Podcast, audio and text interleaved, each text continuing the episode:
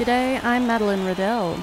A Valentine Holmes field goal in the 92nd minute has put the Cowboys just one win away from the NRL Grand Final.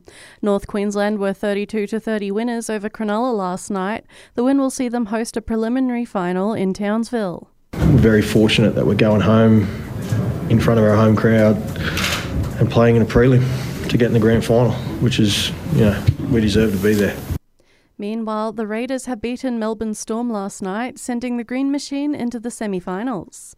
The 28 20 victory is the team's fifth straight win in Melbourne. They will be up against the Parramatta Eels in the semi finals.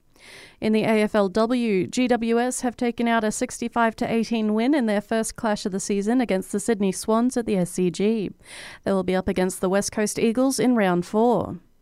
In the men's league, there's only four teams left in the fight for the premiership flag. Collingwood coach Craig McRae says they're yet to reach their best, but the Pies are now two wins away from a flag after an easy 20 point win over Fremantle last night. Next up, Sydney at the SCG. McRae says they're in it to win it. I just feel like we're growing before your eyes, whether it's individually and guys stepping up and getting more used to the occasion or as a group just getting better. Again, it's our theme for us. It's something we want to do, but strongly believe our best is in front of us. In tennis, John Peers and Storm Sanders have come from a set down to win the mixed doubles at the US Open. They're the first Aussie pair to take the title in 21 years in their first Grand Slam together. In cricket, today's match against New Zealand will be Aaron Finch's last one dayer for Australia. The 35 year old skipper has announced his retirement, failing to crack double digits in six of his past seven ODIs.